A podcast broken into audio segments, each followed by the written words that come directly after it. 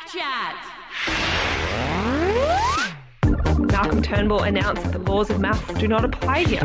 One of my favourite brands of comedy Ariel is brown people and black people making fun of white people. Senators have been dropping like flies recently. Shouting out the fact that in the Knowles Carter family, women just have one name.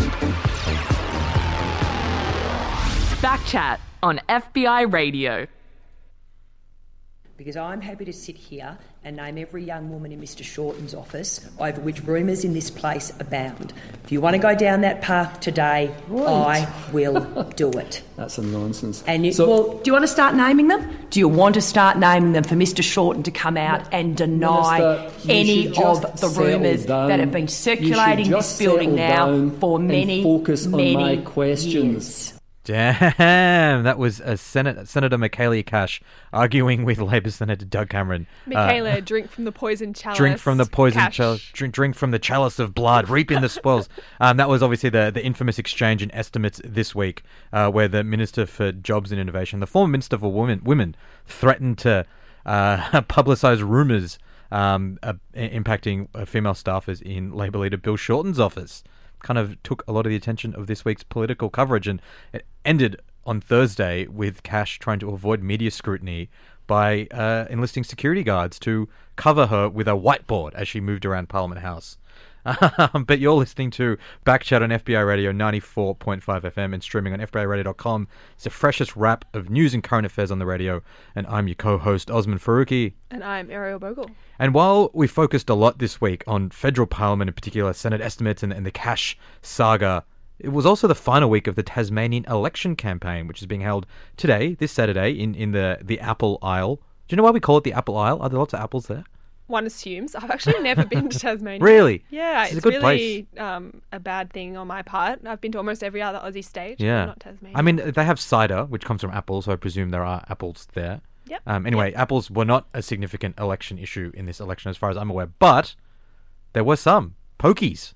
Pokies. Poker machines were one of the, the key battlegrounds for the Tasmanian election, which pits sitting Premier Will Hodgman from the Liberal Party up against Labor's Rebecca White. And the Labor Party, uh, towards the end of last year, announced what is quite a radical policy uh, in terms of Australian politics to basically outlaw poker machines from pubs and clubs across the state. It would make Tasmania the first state to do that in a very, very long time. Uh, and it's kind of become the key issue because the Pokies lobby is not happy. The Liberal Party opposes the plan, and the Pokies lobby has been flooding the state with cash to run TV ads and newspaper ads. Well, it looks like that, but Tasmania actually has different um, transparency laws around their election spending, so we actually don't know the full extent to which outside pokey money essentially has been pouring into the state. But it certainly looks like that. Um, there is only one company, the federal company, that has the rights to pokies in the state of Tasmania, and they have been pushing hard, it looks like. And it's a really interesting um, issue, I think. And perhaps you know whether Labor wins or the Liberal Party wins, it sort of marks the beginning of a new conversation about pokies in Australia because we've always talking about the impact money has um, in the American election, um, money from the gun lobby, for example. But there's an argument to be made that in Australia, the pokey money, the gambling money, has as, as big an influence, and it's something we need to get less addicted to. Totally, and you know Australia per capita has more poker machines than anywhere else in the world. We, I think, lose. And we spend more. We spend more. It's like thirty-three billion dollars a year goes down the pokies drain in Yeah. Australia. So it's quite an ambitious policy from Labor leader Rebecca White, and if she's successful, it will be incredibly interesting to watch um, that policy play out. Um, of course, it comes across um, in a background um, this week. It, uh, there was reports that Woolworths has been spying on some of its customers that use the Yeah, pokies. right. Woolworths owns a lot of uh, pubs and clubs and poker Exactly. licenses across the country. Yeah. Um, yeah, those allegations were made by Andrew Wilkie, um, the politician who, independent politician who's always been big on this issue. From Tasmania as well. Exactly, yeah. So I think that's one of the biggest, most interesting issues around the Tasmania election. But um, abortion is also one. I think we take abortion for granted here in Australia. We think it's accessible, but actually in some states it's not. So uh, Tasmania's only surgical abortion clinic closed down last year, and Labor has promised to fund abortions in public hospitals if it wins. Um, that's another important issue that might be mattering ma- matter to some of the Tasmania electorate. Yeah, one of the concerns is that, well, with that surgical clinic closing down, women who uh, need to access abortion services will have to fly to the mainland, which is obviously a cost imposition, a time imposition that puts it out of the reach of many people. Tasmania, people might not know because if you've been to Tas- uh, been to Hobart, or you your knowledge of Tasmania is like the very fancy, very flash Mona uh, Arc Gallery. It's actually one of the least wealthy states That's right. in Australia. Uh, and you know, so when you talk about restricted services or things costing a lot more money, that that uh, detrimentally impacts, you know, poorer people from Tasmania more than it does the rest of the population. Um, and it's interesting to see abortion emerge as a political battleground now. We, as you mentioned, Ariel, like I think a lot of people in Australia do take it for granted. A lot of states have liberalised laws recently, um, but a lot haven't. yeah, Uh, it remains a battleground issue in states like Queensland and now Tasmania too. Um, in New South Wales, where it still is in the Crimes Act as well. But on election eve, another issue kind of came out of nowhere. It's to do with gun control, believe it or not. This is Australian politics we're talking about, not the US. So we obviously had the very tragic shooting last week in Florida. We talked about it last week on the show and these attempts and these campaigns in the US to restrict access to guns.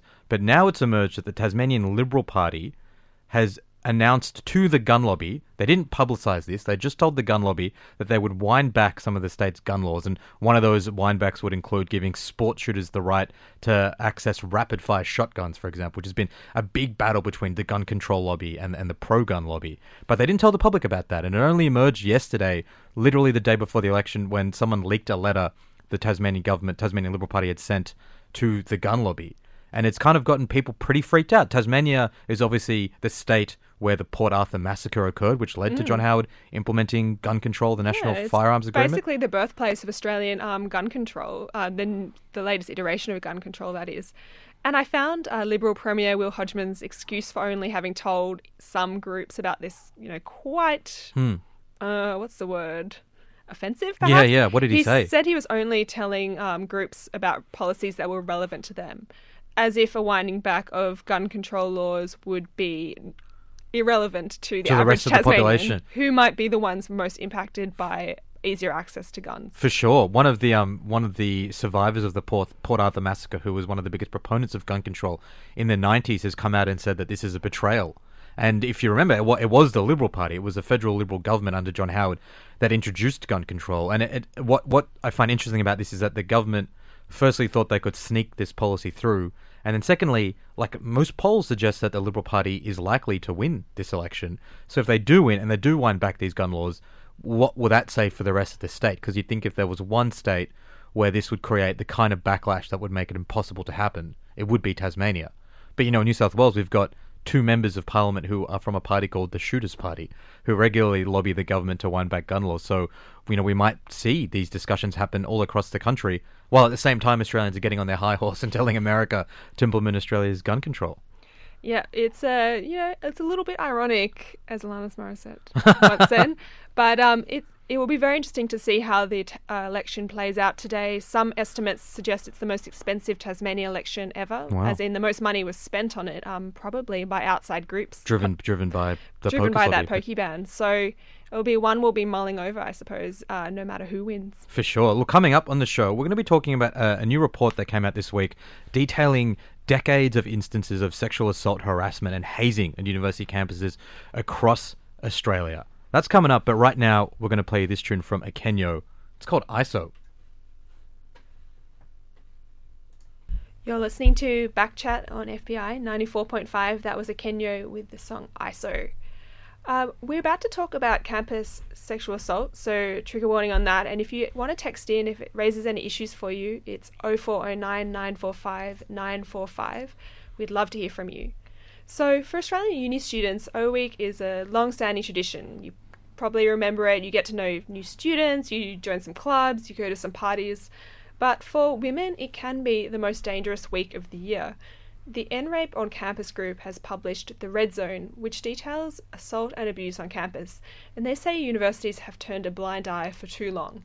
Uh, today we have Anna Hush joining us. She's an ambassador for End Rape on campus and the co author of the Red Zone report. Hi, Anna. Hi, thanks for having me. Thanks for coming on. So, walk us through the report. What are some of the key findings? Yeah, so we've called it the Red Zone Report because, as you said, uh, O Week is statistically the most dangerous time of, of uh, the university year for women on campus. Um, one in 12 sexual assaults will happen uh, during O Week. And so in the report, basically we focused on residential colleges at the University of Sydney um, and also a few other campuses around the country. And we found that really the same traditions that um, are going on now have been going on for, for many, many decades. So we put together a timeline of um, media reporting of sexual assault and sexual harassment and hazing, and it goes back to the 1930s, we found. So, yeah, these things have really been going on for almost a century, and colleges have known about them, and they really have done very little to, to stop them. And there was a Human Rights Commission report last year that looked at sexual harassment and its prevalence on campus, but you guys have chosen to focus on colleges in particular. Why is that?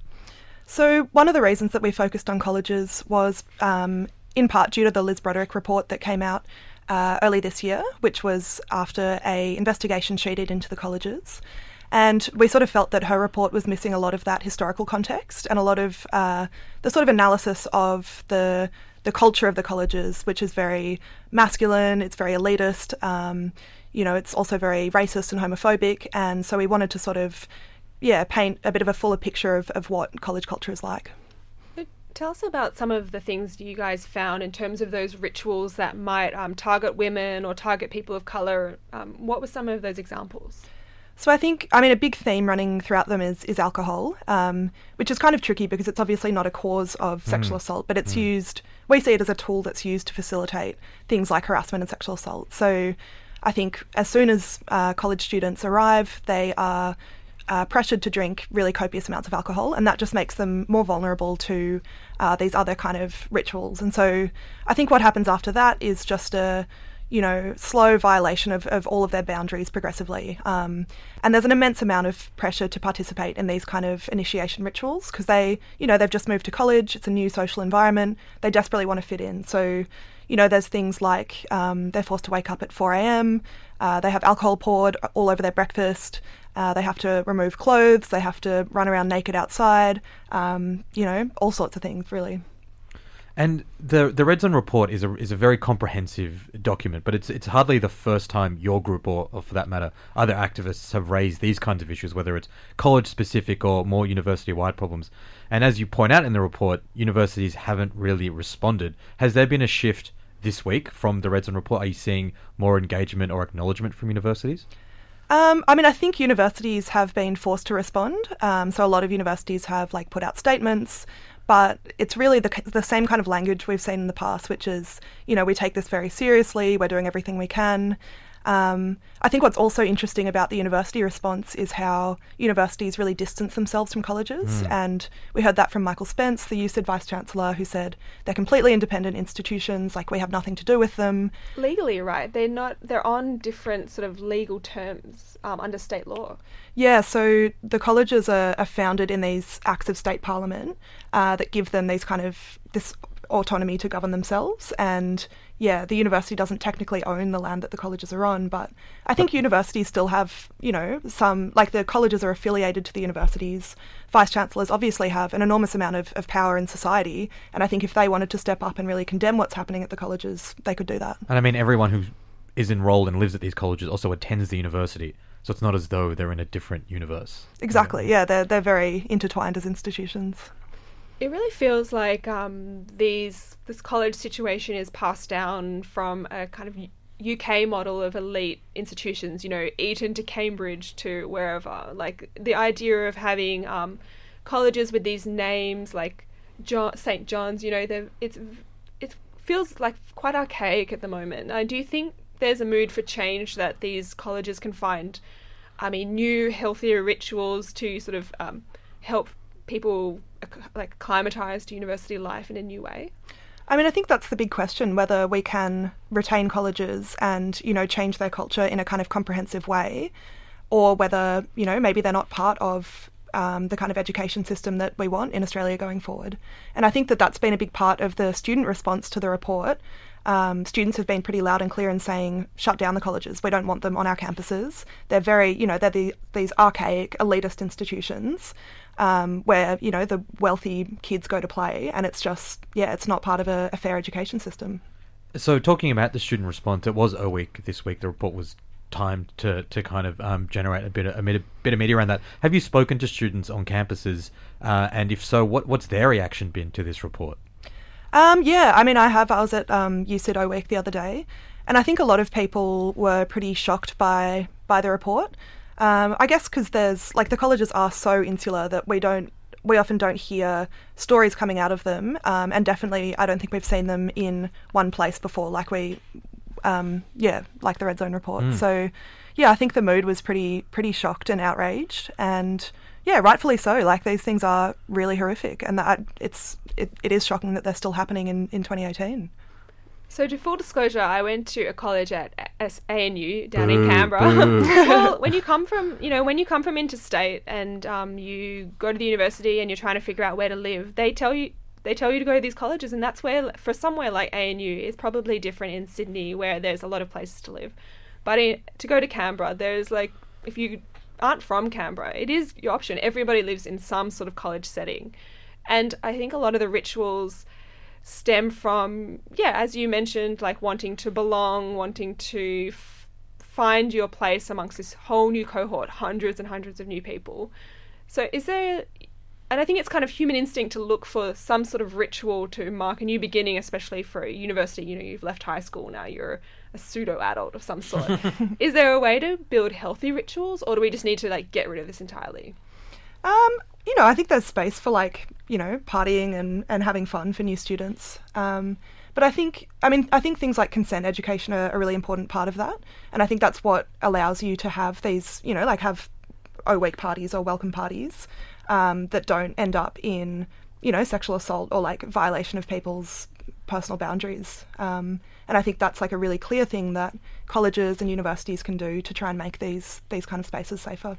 One of the things that I'm I'm particularly interested in in in a kind of interested is not the right word, but I'm trying to be measured rather than like come out and, and wear my politics on my sleeve on this one. But um, where I went to university, UNSW, uh, most of the colleges there on campus were prioritized for students from outside of the city, and so they were given, I guess, you know, more beneficial access to the colleges. And I'm not saying that they don't have their issues because they absolutely do. And there was a high-profile incident either last year or the year before about some pretty misogynistic chants at the UNSW colleges. But most of the stories we hear and including in the Red Zone report, Anna, kind of do focus on these really elite colleges, particularly the ones at Sydney University. And I'm wondering whether you have any insight or thoughts onto whether there's something particularly toxic about this culture of whether it's the all male nature of it, the fact that they're coming from elite schools. Like, is there something there that inherently promotes that kind of culture, or am I just being a class warrior for the sake of it?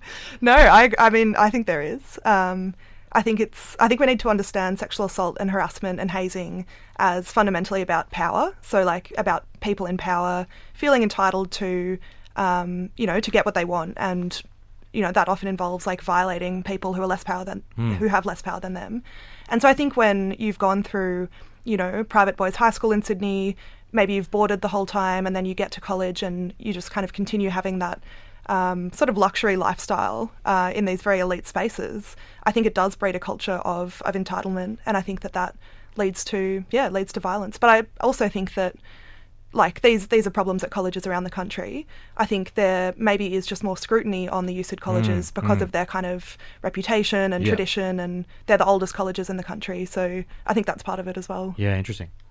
And so End Rape on campus has been doing a lot of really powerful work in this area, um, multiple reports, a lot of um, work in the media. And what's next for you guys? Um, is there going to be a follow up to the Red Zone report looking at different universities, or what's next? Yeah, I think there's we definitely need to do more research into rural and regional universities because we know that those unis often have, um, you know, they don't have many services on campus. They don't have things like um, counselling services or medical services, uh, and often people are less likely to report their sexual assaults at those at those campuses. But some of them, like the University of New England, had the highest rates of sexual violence in the Human Rights Commission's inquiry. So they're definitely um, yeah, they're not immune to these problems, and I think we need to shift the focus a little bit from these really elite institutions. Awesome. You're listening to Backchat on FBI Radio 94.5 FM and streaming on FBIRadio.com. We're just talking to Anna Hush, one of the co authors of the Red Zone Report, looking at college harassment, sexual assault, and hazing. Anna, thanks for joining us on Backchat this morning. Thanks for having me. You're going to stick around and, and do roulette with us, which is happening right now.